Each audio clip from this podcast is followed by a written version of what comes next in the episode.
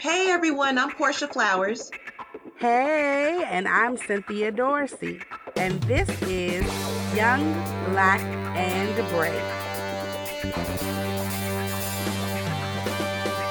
Young, Black, and Brave is a new podcast, but most importantly, it's a space where we can critically review cinema and discuss the representation of Black women in film. Black women, of course, have had a place in the film industry for some time now, but we want to take a look at it and talk about what that means.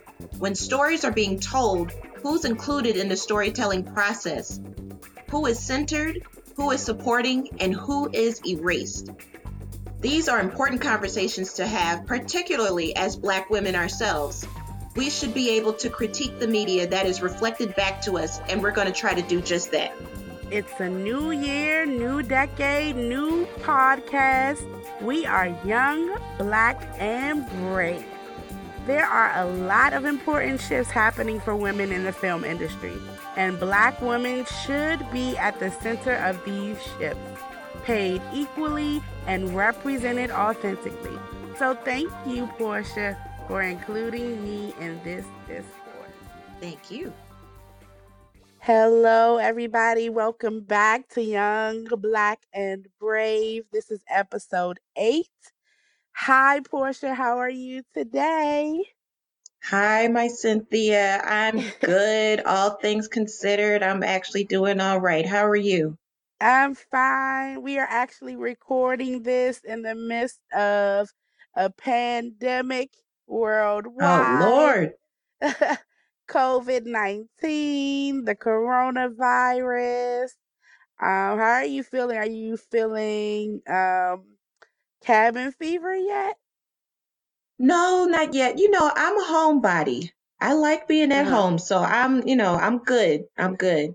Um, but it's a, you know, it's it's a little um unnerving is too strong a word. I'm act I'm actually doing okay, but it is a little surreal. I think that's the word I'm looking for. Um, you know, just it's so quiet outside.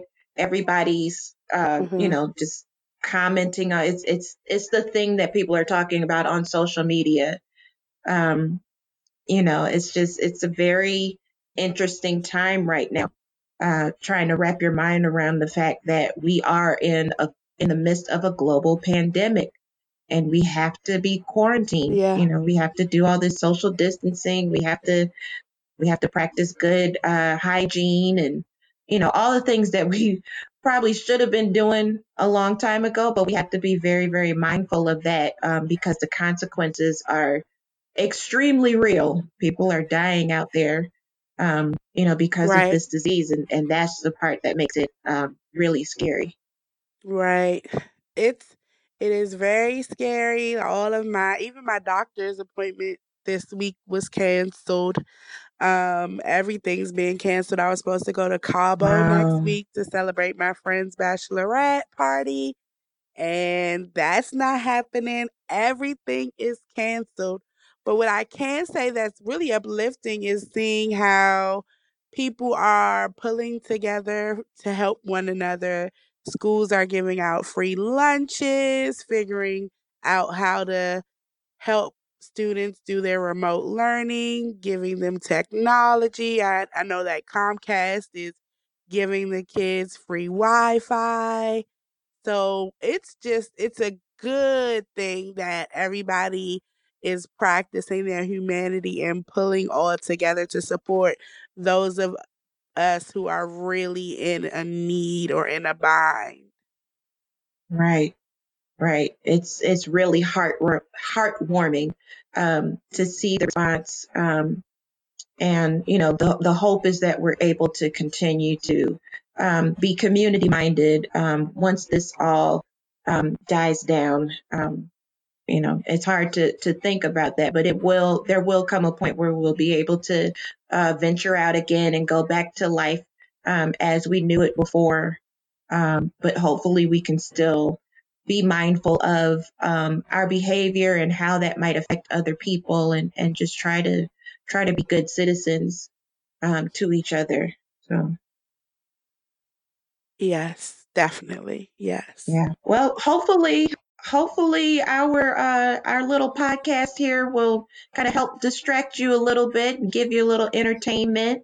Um, I, you know, I'm sure that there's people who are at home and looking for some good movies to watch, and maybe our little commentary will will help you uh, enjoy the films that you're that you're stuck home watching. So Exactly. Today's film is on Netflix, everybody.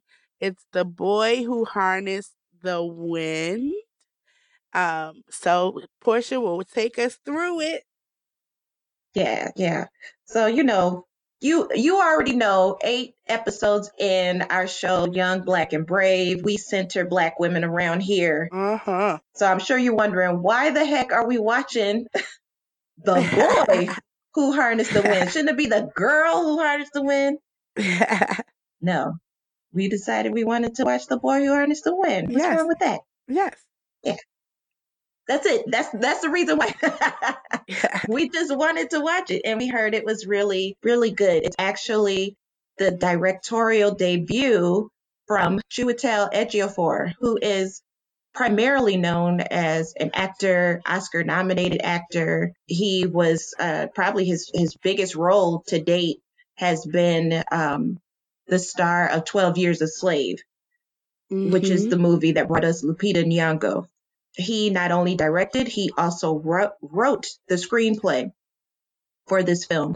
Um, and it's actually based on the book uh, by the same name, The Boy Who Harnessed the Wind, by William Kamkwamba and uh, Bryan Mealer. And so this is, it's, yeah, I guess this is an autobiography, although he, he uh, co-wrote it with someone else. It's his autobiography. He is the boy who was able to harness the wind in his, uh, in his village. So we'll do a brief rundown of the cast. We have William Kamkwamba, uh, played by Maxwell Simba. I think this might be his um, his debut film. This might be his first role. I'm not 100% sure, but it seems as though this, if this is not his first role, it's probably his first starring role. Uh-huh. Um, so, you know, hopefully we will have many more opportunities to see him in the future. Yes. Playing the father, uh, Trywell Kamkwamba was Chiwetel Ejiofor. So he was, he had on multiple hats in this film as the writer, the director, and uh, one of the stars of the film. Uh, the mother Agnes was played by uh, Cynthia. Help me out. Aïssa Maïga. Yeah, Aïssa. Okay. I don't know the last name. I apologize for not being able to pronounce your name, um, but she is a uh, a big time French actress. Uh, I, be, I believe Senegalese is her background, French Uh-huh. Senegalese or Senegalese French. Um, but yes, so she is uh, playing the mother Agnes. The sister Annie is played by Lily Banda. Um, Chief Wimbe uh, is played by Joseph Marcell. And if that name sounds familiar, this is the man who played Geoffrey the Butler in The Fresh Prince of Bel Air. So we have a familiar face there for, for some of those who are familiar with The Fresh Prince of Bel Air. Yes. Yes. And we have the best friend in the in the movie, uh, William's best friend Gilbert. He's played by uh, Philbert Falakeza. So, brief synopsis here. So we are in Malawi, and you have uh, William Kamkwamba. He is a young schoolboy who comes from a family of farmers who live in a nearby village. William also dabbles in fixing radios for his friends and neighbors and spends his free time looking through the local junkyard for salvageable electronic components. Although he is soon banned from attending school due to his parents' inability to pay his tuition, uh, William is able to um, convince, quote unquote, convince his science teacher, who's actually in a secret relationship with William's sister, into letting him continue attending his classes. Uh, and, and most importantly, letting him have access to the school's library where he learns about electrical engineering and energy production. By the mid 2000s, so this is a um, this is a more recent past kind of setting. mid 2000s, Uh-huh. failing crops due to drought and the resulting famine has devastated Williams village, leading to riots over government rationing and Williams' family being robbed of their already meager grain stores. People soon began abandoning the village, and Williams' sister eloped with his former teacher um, in order to leave the family, quote unquote, one less mouth to feed. Yeah. Seeking to save his village from the drought, William devises a plan to build a windmill to power an electric water pump that he had scavenged earlier. William builds a small proof of concept prototype which works successfully, but to build a larger windmill, William requires his father's uh, permission to dismantle the family bicycle for parts, which is the only bicycle in the village and the family's last major asset. His father believes this exercise is futile and destroys the prototype. However, after intervention from William's mother, uh, William and his father reconcile, and with the help of his friends and remaining members of the village, they build a full size wind turbine, Uh-huh. which leads to a successful crop being sown. So it's a really, um, you know, it's a it's a feel good story at the end, but it's it's pretty intense, especially when you uh, realize that this Yeah. is a true story. Now, like I said, this is Chiwetel Ejiofor's directorial debut, and he actually won just last month the uh, 2020 NAACP Image Award for Outstanding Directing in a Motion Picture. So that's huge for his first time. He was able to get the Image Award. So congratulations to him. Um, and the film itself was nominated for Outstanding Independent Motion Picture Yay. for, from the NAACPs as well. So it's definitely made an impression. The other thing that that is uh, that jumps out in this film is that the language spoken here is in English and in Chichewa languages. And so Chichewa is a Bantu language that's spoken in much of Southeast Africa, primarily Malawi and Zimbabwe, where it's an official language. So it was, uh, you know, it was Uh-huh. very um, interesting to see a film about Africans with Africans, you know, with the African characters speaking in their own language, not just speaking in English. Um, so that was really great to see. But I've I've spoken for quite a while. You know, what were your initial thoughts about the film? So, um, I I thought visually stunning. Mhm. Um, I, all of the cinematography I really really liked, like from looking at where William would go to the junkyard from his school to his home. It really made you feel like, as a viewer, you Mhm. were in Malawi as well. So it was really, really shot nicely. I do think, though, it had its like slow moments. So, um, you know, you're reading subtitles and then the the storyline just slows down a bit, which could be um, you know, a turn off for a uh, viewer. But I think the storyline itself is is wonderful and I think it should be shown to children to just give them the lesson in the importance one of your education and no matter what your circumstances are you can create invent and build things with what you have um, i think that would be a great motivator for our kids Yeah, yeah, and you mentioned um, this definitely, I think, would be a great film for kids. This is the first film that we're reviewing that uh, that stars a kid.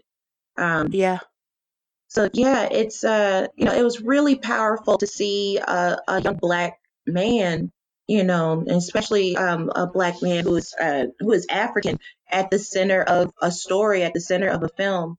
And for me, what struck me is that um, you know, I, it, I felt like there were a couple of um, overarching themes, and one being education, the power of education, um, and just the drama of seeing Mhm. a young black man Mhm. really um, being intentional and, and actively seeking an education, um, but not just education for education's sake, but really understanding the the um, the consequences of getting an education, what that means for himself, for his family, for his future, for his community. You know, it's it's not just about him getting this degree or what you know whatever the, the goal is. Right. It's you know it's Right. long term goals, but it's also a very short term, immediate uh, goal, which is to try to help his community the best way that he can, and that's with his mind.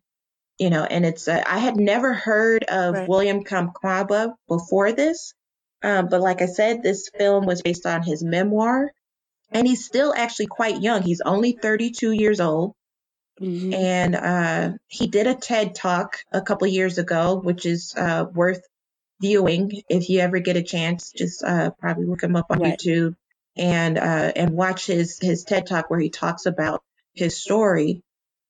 But yeah, I think it. I think kids especially, but anybody watching this film would really get a lot out of seeing his story and and uh, you know I think sometimes um, at least in this country we education is so easy to obtain Yeah. compared to other places. And because of that, sometimes we can take that for granted. And so it was, uh, you know, it was, it was, Mhm. um, oh, what's the word? You know, it was humbling, um, Yeah. to just kind of see how other people, uh, really have to make a lot of sacrifices, um, to, to get their education. And it's not easy for them to get their education, yet they, yeah, they really go for it because they know they know what it means. They know the benefit of it. mm-hmm. So yeah. Yeah. The same with, you know, farming and farming the land and hmm the the land you farm is your food and your way of making money. I think that's something um, you know, city kids take for granted as well. You know, it does you don't have to necessarily work as hard as a kid in the farmlands who hmm has to farm and deal with droughts and the crops don't come in as in abundance as your family needs to make money and to eat. And just being in a, a dry land, um, that is something I feel like um, kids might take for granted if they are, you know, of middle class stature and they're able to eat and get food, you know, in abundance. And I just will never forget the scene when they were at their la- last bit of hmm grains and the people in the village robbed them because they too were hungry. They needed to eat. And that just like gave me chills, that entire scene. You know, the destitute feeling and how much people, you know, really have nothing in the world. They have nothing and they have to go to extremes to just stay alive. And so I thought that was a powerful moment in the film. Yeah, yeah. You know, it's it's important to. I I thought the film did a really good job of just kind of showing how interconnected a lot of things are, and so it it uh it's complicated. So it's not just that um, you know, oh, he can't go to school. He can't go to school because they can't afford it, because it costs money to get an education. You know, education isn't free. Not even in America is education free. Somebody has to pay for that. And that's paid through, you know, our taxes and yada, yada, yada. But that, you know, there's a cost attached to things that we, we, we don't necessarily pay attention to. But in other parts of the world, it, you know, they, they are acutely aware of um, what it takes to to run a society or what it takes to run a, a you know a family or to stay alive because they have to they have to do those things themselves Yeah. you know it's not just so simple as just going to the store and buying your food and bringing it home and cooking it there are you know and it, there's even places in in the united states of course where people are growing their own food and they have you know animals that they're that they're that they're raising and you know there's a direct connection to their food supply Yeah. um, and they have to be responsible for that and you know and then like you said even the down to you know, it it it was a crime. They there's these people stole this food from them, stole these these grains from from this family, but you also understand where they're coming from. People are it's a drought. People are hungry. Right. People have nowhere else to go, you know, and and all they know is that there is something here that they need that you have. And, you know, sorry, not sorry. Right. Right. And, you know, what can you do? There's there's few uh you know, it's hard to to even point a finger at somebody because you you realize that people do what they have to do in order to survive. And for some people that that includes stealing from their neighbors. And so it, that was a that was a very hard scene. It was a scary scene. yeah. It really was. Yeah. Um and uh you know what part of what made it scary was that so there was a a, a man that I'm not sure if they knew him. They I I want to say that they were at least somewhat familiar with this man, but he, you know, he had a look in his eyes. I don't know. You know, maybe he was a yeah, maybe I he was a don't know. stranger. They seemed frightened when he arrived. yeah, they seemed frightened, and Yeah. he he kind of seemed like he had some fear in his eyes too, a little bit. And he was just like, you know, Right. basically, I'm, you know, I'm going to steal this. Um, and they were terrified because it was the it was the mother and it was the daughter that was there. The father had left to go follow some political rally, I think, and then uh, William, Yeah. the the the main star of the of the story, he had been sent off to go buy some grain, I think, right? He had to go down to the market to see if he could buy some grain, and then it was chaos when he got there. So it, it took a very long time. Basically, the men of the house were gone, and the women of the house were there Right. to try to defend this, you know, defend their land by themselves. Um, so it was it was quite scary. But speaking of the mother and the daughter, it was it was also interesting. They had a scene together where, um, you know, they were just kind of chatting about about education, and uh, the mother was kind of encouraging the daughter to, you know, to get her education and and not stay here, in, you know, in this village and and become a wife and a mother like she did. And I thought that was quite powerful. Mhm. Um, Mhm. you know, despite despite the sacrifices that that they all had to make, It was. you know, and how challenging it was to, I'm sure, to get her through through uh, school, but then to also try to get the the um, to get William through school, the younger brother, through school, and still encourage her daughter, you know, you still need Yeah. to go to college because I know that it's going to be worth it. Right.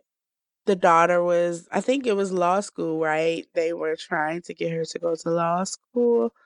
Um, and they had paid for her to, you know, go to grade school, and they were trying to pay for William as well to go to grade school, but they couldn't afford it because of the famine. And um, hmm William himself, you know, had a, a side hustle fixing radios, which was nice to see. So it wasn't just like the mom and the dad working tirelessly or endlessly to feed the family. Everybody in the family was working, even the children, which is, uh, you know, something else we don't necessarily see here um, in the United States. Or it's not something that we acknowledge Right. you know, because there are out there who are, you know, trying to help here and there, but it's not necessarily depicted in in popular culture. You know what I mean? Yeah. Because there there are families who are they are struggling, and, and it's every everybody got to pitch in where they can. Right. Folks, you know, braiding hair, folks cutting grass, folks doing whatever Right. um, to get by. But you know, when it's time to put a camera on and throw it up as a movie or a sitcom or drama, all that seems to get forgotten about. Yeah. Yeah. Yeah. Yeah. Um, what did you think about, you know, the um impact of 9/11 on Malawi at the time. I, I believe, you know, when William was fixing the radio and the radio was began to work, you hear the commentators talking about 9/11 in the United States and it just made me think of like how the US is viewed internationally to people. I've been overseas several times and I've, I've been overseas during the Bush era. I've been overseas during the Obama era. I've been overseas during the Trump era. And it's like people receive me differently in all three eras. And it's just like, I just wonder, hearing about 9 11, what exactly people were thinking of us in the United States. Hmm. Yeah, that is interesting. You know, so this entire time up until that point, I was trying to figure out like where what what year is this? When is this happening? I just I couldn't Mhm. get a, a a a good grasp on uh, the time frame here. And then yeah, as soon as he got the radio working, we hear news about 9/11. And I read an interview with Chewy Ejiofor, and he said that was a choice because you know they turned the radio on, you hear the news about 9/11, but the point was to find the the soccer game. That's what they wanted to. That's what they wanted to do. So Uh-huh. it came on, they cheered, Uh-huh. they uh you know he turned the station got to the game and they like all right boom let's go and so it became an afterthought and i you know i remember sitting there like wait a minute did i hear what i thought i heard did they say 9-11 did they say or whatever the whatever the word was Yeah. that triggered me to realize oh it's 9-11 so um yeah in the interview he said you know i wanted to put that there to kind of help give us an idea of the the time frame finally, but also just to kind of indicate just the distance that eh, the distance and the connection that they had. So, you know, this 9/11 happened in the United States, in New York City, um, in DC, and uh, Pennsylvania as well. And um, so that you know, it's Yeah. geographically completely far away, yet they, like almost every other country in the world, felt the effects of 9/11. You know, so so we're we're to um, Uh-huh. we're to believe that you know the uh, some of the the um, uh, some of the disruption that's occurring uh, later on is not only due to just you know the changing weather patterns, but also the political unrest. You know, and and the you know the the economy being Yeah. impacted by Yeah. you know, possibly aid that's not coming to America or aid that's being shifted or, you know, the things that are happening to the US affects the rest of the world politically, economically, socially, you know, all kinds of different ways. And so, you know, you don't they don't realize what they heard. They don't realize how their world might be rocked in a couple weeks, months, years you know, because they're not even they're not even thinking about it. They didn't know that the world just just got shook when they turned that radio on. You know, and they're kids. You know, so so kids are kids, and they're just Right. kind of like, you know, I I just want to watch the game. I'm not I'm not into news. I'm not into politics. Right. Yeah, I thought that was a real interesting choice Yeah. that they made. It was it was very small, but I I thought it was very impactful. Yeah. Another um point in the film that I thought about was Agnes had given when they were sitting with um the head of the school and um the head of just talking to the head of the school about you know why they kicked William out and William wanted to just use the library. Aïssa gave a good strong monologue about how she didn't want to be like her ancestors and have to pray for rain Mm, and that kind of like it, it stood out to me and just thinking about in general how we are as a community now as the black community we are trying so hard not to be like our ancestors. We want to, you know, rise up and be better and be woke and, you know, all of these things. And I just question that in us. Um, I, I think I'm proud of that in us, but I also question as to why we're so adamant of not tapping into certain things that our ancestors did. A prayer for rain could make a whole difference, you know, but she's just adamant. She did not want to be a person to pray for rain. She wanted, you know, consistency in her crops. She wanted this business with her husband. It did it it, you know, against her um control. It didn't happen the way she wanted it to happen, but you know, resulting in prayer and dancing for rain was just something she was so adamant in not doing. And that is it it resonates to me because that's kind of what's happening in our community. Well, I think, you know, yeah, it was it was very interesting the way that she said what she said. And I guess it's a um you know, it's it's a tough thing. It's a tough thing. I can I can see both sides of it. Cuz yeah, on the one hand, you you you don't want to and you shouldn't, you know, poo-poo your your your culture, your your ancestry, you know, these are your people and and you know, and there's power in prayer, of course. But I to me, I kind of picked up on just the the frustration of not having any control. It's like you work so hard, you work so hard, and for what? It's Mhm. like you're just you're just at someone else's mercy, and you just you know all you can do is just hope. You just hope that something's going to happen because Yeah. it doesn't even matter anymore. I can work my fingers to the bone and it's still not going to happen. And I'm frustrated and I'm mad, you know, I'm trying so hard and it's still not working. Um, and so I think, you know, and, and so I can understand maybe, maybe a bit of shame that could be attached to that because it makes you feel like, Yeah. you know, well, dang, what's the difference between me and someone else who's not even trying? Yeah. You know, Yeah. so, so I can understand that frustration. And, um, and I think it also speaks to, you know, for right or for wrong, this desire for modernity. Like, you know, we want the things that other people have, and you know, we've we've worked so hard to have certain things. Like, you know, we we don't have to be quote unquote backwards. We don't have to pray for rain or or you know do certain things and and hope that something's going to happen. We don't have to do a dance. We can rely on X, Y, and Z. We can rely on the things that we can learn in a book or whatever, you know.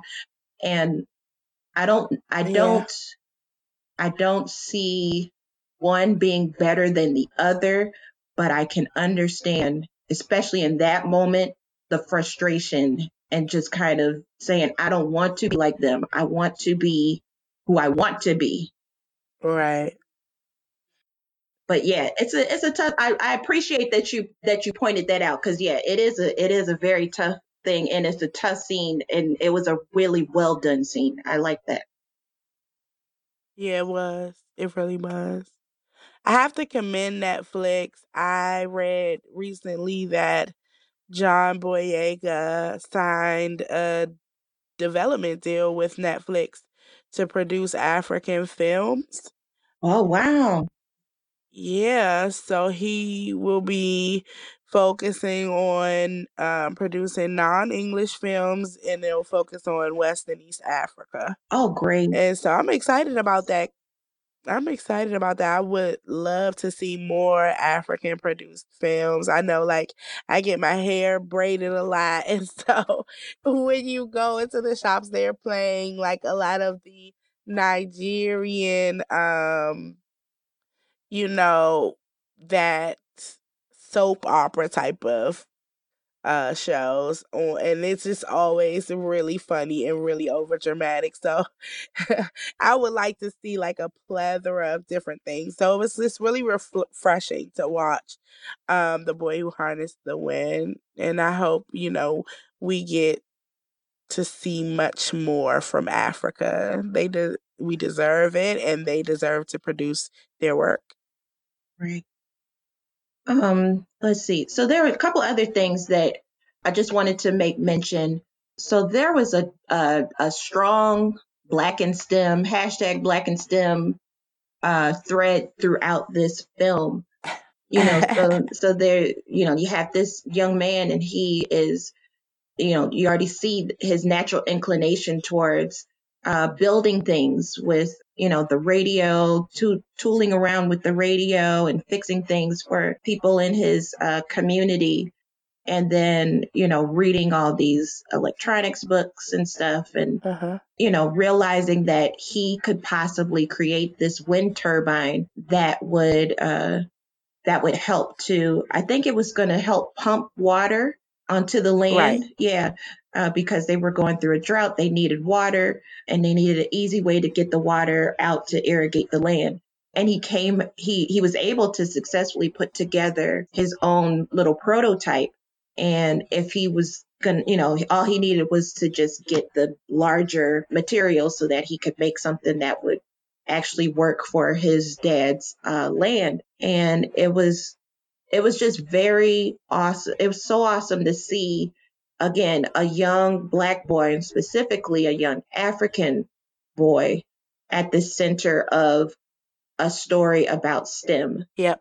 You know, the last time that we saw something like that, especially from, you know, it being a, a true story was uh, Hidden Figures, which is a story about Yeah. um, black women at the center and helping to do calculations uh, for NASA to help them get the first man, I think the first man on the moon or at least in space. And it was it was highly celebrated because it was a very rare depiction of black people and black women, even you know even rarer, but a depiction of black people actively participating in science. So it's it Mhm. was I'm really um, excited again for for kids especially to watch this film and particularly those kids who are really into science to kind of you know see themselves in the character of William Yes. and then also just to again see somebody who's not just engaged in science for the sake of science or because it's cool, but really seeing that connection, understanding that science can be a tool to help their families, to help their communities, to feed their communities. You know, it's it's Yeah. there's a there's a direct benefit there. You can see the impact Yes. of, of that work. So I really, really appreciated that.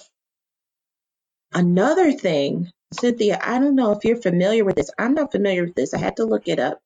There's something called, um, I hope I don't get this pronunciation wrong, but I probably will. Gule Wamkulu.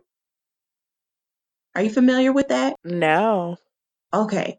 So do you remember seeing like a group of people? I think it was towards the beginning of the film, and they were, you know, heavily costumed and they were dancing, and there was all this music. And yeah. Yes. So that's called the Gule Wamkulu, and they are considered the spiritual center of Malawi and and probably other other parts of Africa, I mean other countries, um, but Malawi specifically.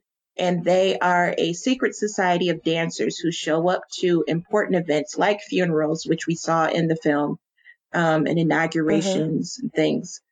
And so Chiwetel Ejiofor said that he really, really wanted that presence there. He wanted them featured in the film, uh, but he wanted authentic members of the group from the film, not actors in costume. Uh, And so he said, Uh-huh. you know, he had been filming. He filmed in Malawi. He had been filming, and he he was trying to connect to them somehow because they're a secret society. So I guess it was very difficult. Probably wasn't an email or phone number he could call. right. but uh, yeah, so he had been trying to work his connects for a while, and then he finally was able to get them to agree to be on film. So he he spoke about being quite proud of of being able to to pull that off, to get that authenticity and to get that that spiritual connection in there. So you know, and again, Yeah. for a movie that's so heavily STEM focused, it's also quite telling to get that balance and have the spiritual, the spiritual side uh, represented as well. Yeah. That's dope. That is really dope. I did not know that. And that element, I think without that element, because you could actually, you know, I never once thought that they were actors. You could actually feel that this was like real. It's actually kind of goosebumpish in a way. Mm, Um, the opening of the film, and even like when they show the scene of William watching the farmers cut down trees for the tobacco companies, and there was a Gule Wamkulu standing up on a rock, I believe, mm, and like even that in itself was just you know riveting to see. So um, kudos. yeah. I got one question. Uh-huh. What about this whole teacher sister relationship? So William's teacher Ooh, had this had this this secret relationship with William's sister. They ended up running off together. I, so at first I was like, okay. yes.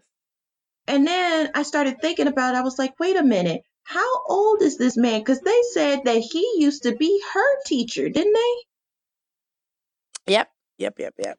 What kind of age gap is this? Yeah, I mean, I think that that's common in Africa.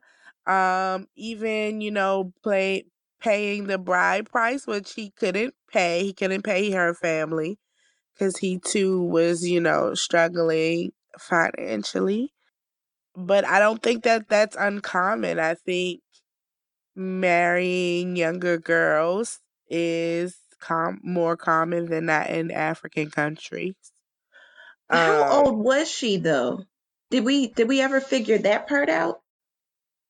I I don't know the exact age, but she had finished grade school and she was supposed to go to college. So I don't know.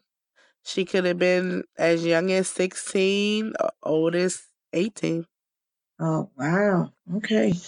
Well, yeah, that part just kind of perked my ears up. I was like, wait a minute. He was her teacher? Are we not going to say Mhm. anything more about this? And then, you know, at the very end, you know, this this was a true story. So they showed the photos, the actual photos of the people, and they showed uh, William's sister and her husband, which is, you know, the teacher, and they, you know, they're still Yeah. living.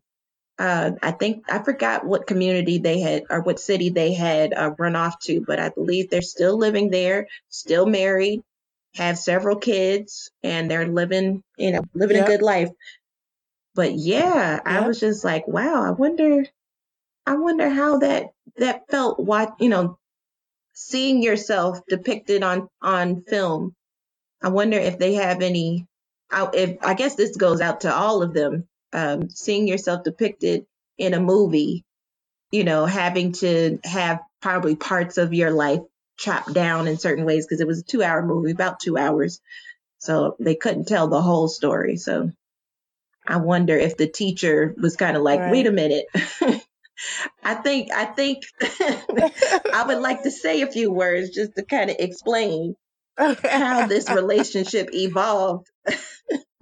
Yeah, I can imagine it's probably pretty eerie to see that. Like, Yeah. Yeah. On Young, Black, and Brave, we will feature up and coming black female artists forging through the music game. Every film has a music score, and that music score too tells a story. Black women should also be at the center of scoring, directing, acting, writing, shooting, casting, and producing films. So, why not highlight our black queens who are standing on top of their thrones and busting through those glass ceilings? Today's artist is Ria706. Ria is from Georgia. She has a versatile hip hop, R&B, and neo soul sound. She's also opened for Tink in Atlanta in 2018. This is her song Why featuring Go.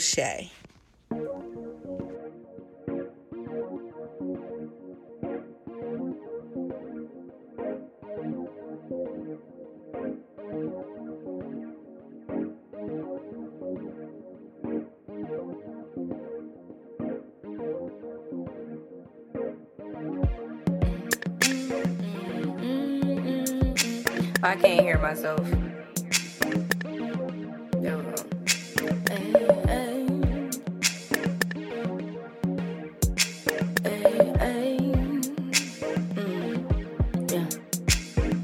Why you walk around like you don't know how to act? Why you gotta do me like that? Why you gotta do me like that? Why you gotta do me? Why you wanna? Why you walk around like you don't know how to act? Why you gotta do me like that? Why you gotta do me like that? Why you gotta do me? Why you wanna tell me what it is that you feel is change? Why you wanna throw our love away? Tell me, babe. Tell me, baby. Tell me.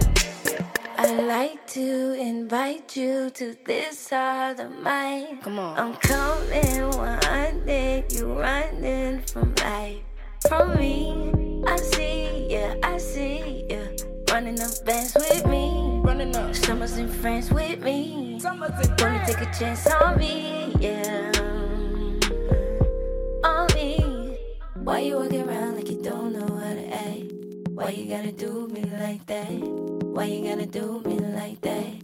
Why you gotta do me? Hey, why you wanna do Why you walking around like you don't know how to act?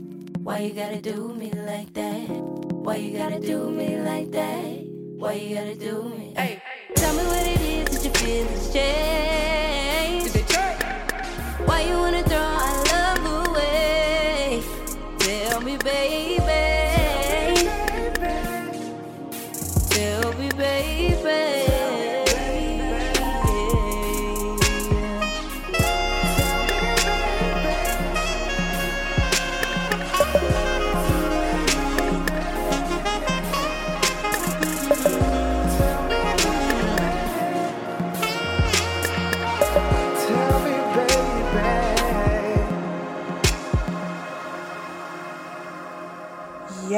Yes, I love that. All we really want is summers in friends, good communication. Give us a why. What's going on, right? that was Ria 706 and her song Why featuring Go Shay. Thank you so much, Ria, for allowing us to feature your music this week.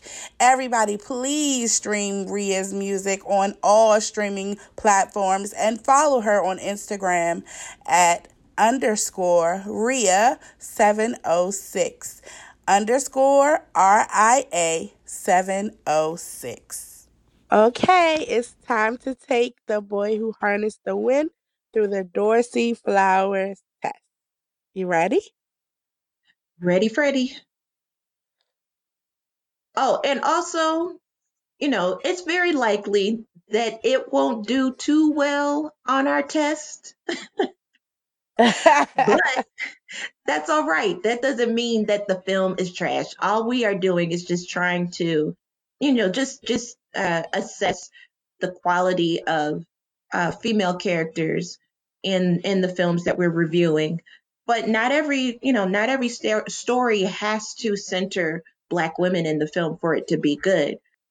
But you know, I just wanted to to make that disclaimer because I don't want us to I don't want anybody to feel bad that the boy who harnessed the wind is about to get get run through this test and I don't know. I don't know how it's gonna make out, but we'll see. yeah, let's see. okay, step one. Regardless of age, sexual orientation, trans identity, disability, religion, nationality, are there any characters who count as black and female in this film? Yes. Okay, yeah. Yeah. So we have the mother and we have the sister. And we have the librarian, right? Uh-huh. Yes. Okay, so past that first test, uh, first step. Step two, there's eight, eight little steps in, under step two. Number one, are there at least two named black female characters? Yes, Yes. mother and the and the uh, sister. Do they talk to each other? Sure do. Yes, they do. They talk to each other about something other than a male or a non-black female character? Mm, I don't think so. Yes, they do. They talked about her education. Um, they had a really touching scene um, about, you know, the mother just, you know, telling her that I do all of this for you. I want you to know that I love you. She didn't really want her daughter to feel like she was underappreciated. I thought that was a touching scene. When was that? What scene? What part was that? Um, I think the daughter was going through the whole I want to leave here. I don't need to be here. Um and her mother was just basically like, "Listen, we, we're I'm doing all of this for you, you know. I it was a typical teenage girl mother quarrel that they were having. I feel like I've had it with my mother.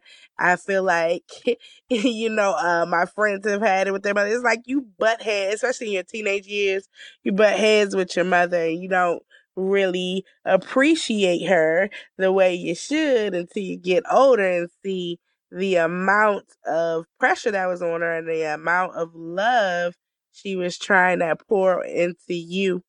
So, yeah. Okay, so we're going to say that they do talk to each other about something other than a man or a black, non-black female. Yes. Okay.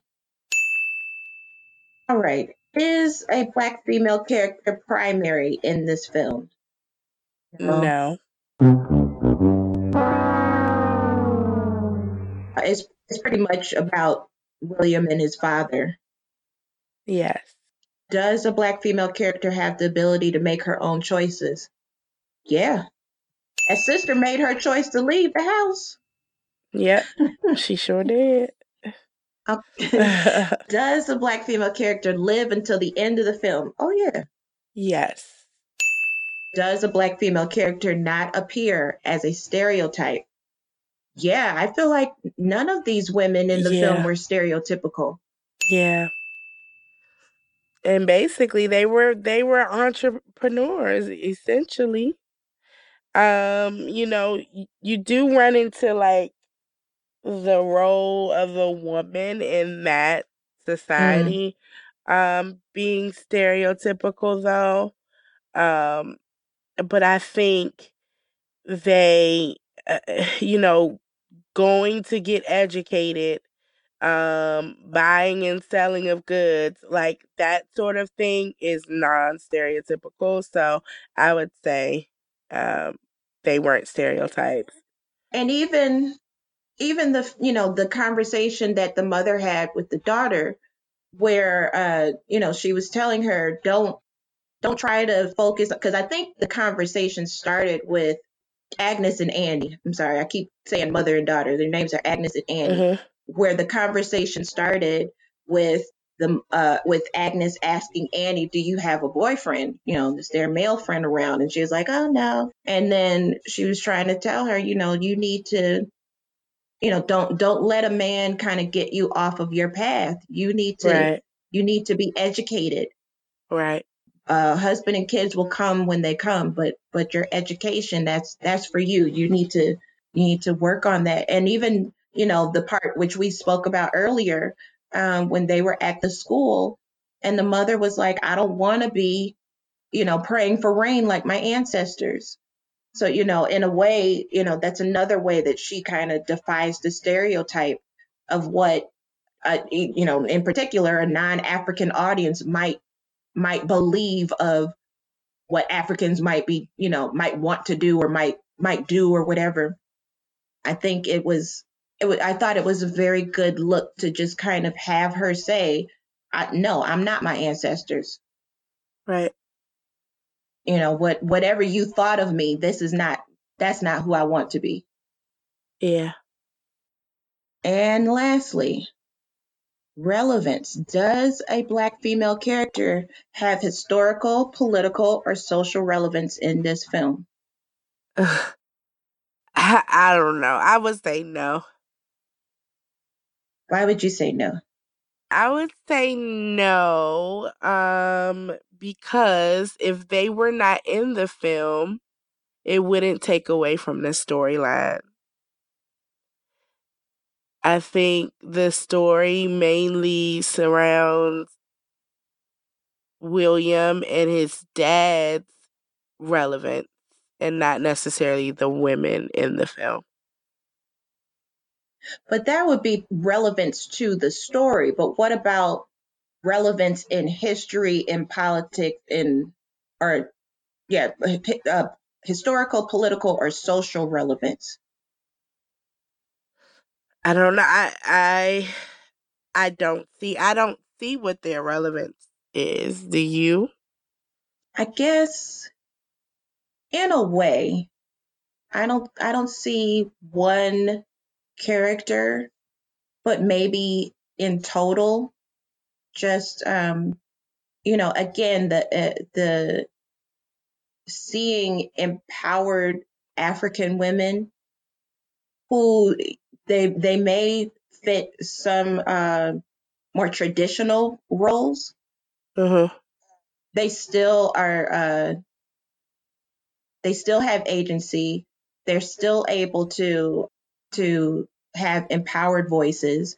They're still able to to contribute in meaningful ways. And although that sounds very basic, it's also something that we don't typically see in in major films. I mean, how many times have we seen that in a Netflix movie? Like this this was Right. a movie that was put out by Netflix. And so I guess for that reason it makes me want to kind of lean towards saying yes. Although, you know, but like I said, I feel like you know, in total, that's how I feel. I, I don't necessarily know if there's any one particular character that stands out in a historical, political, or social rele- socially relevant way. You know what I mean? Yeah. So I don't know how to answer that.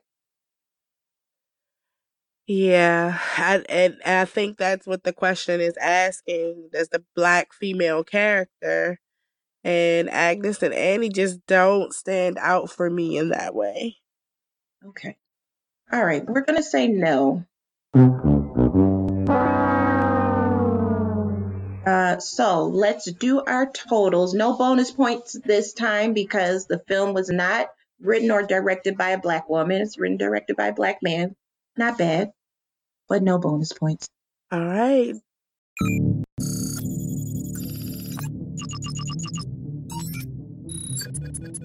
Okay. Not bad. Not bad. Um, we actually have a total of six points. so it passed. passed. see? Passed with minor corrections. It passed. All right. So so all that Yes. All that preamble, all that disclaimer that I made was for nothing. This movie actually passed. Yes. Look at that. Now, now, okay. So that's also, I'm really glad that we did this then, because now it goes to show you can have films that are actually centered on black men, and the female characters don't have to suck. Yeah. the black female characters don't have True to. story. Yeah, they they don't have to be diminished. They don't have to suck in order for the black male characters to shine. So that's great. Yeah.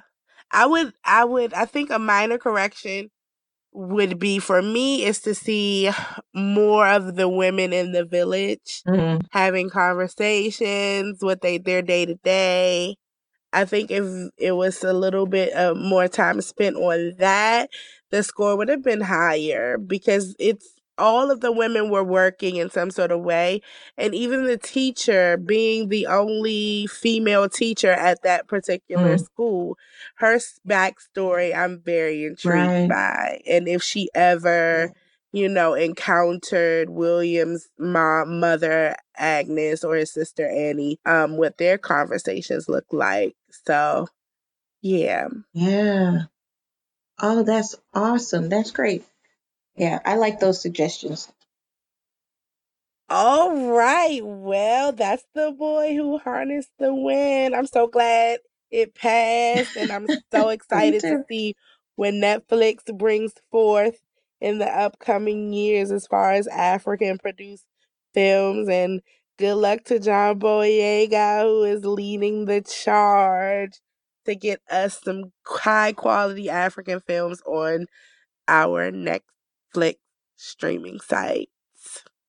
We would love to add your opinion to the conversation. So, if you have anything to say about any of the films we've covered so far, or a suggestion of a film you think should go through the Dorsey Flowers test, send us an email with your thoughts to youngblackandbrave at gmail.com. Youngblackandbrave at gmail.com. And follow us on social media at Young Black and Brave on Instagram and Facebook, and YBB Podcast on Twitter. Anything else, Portia?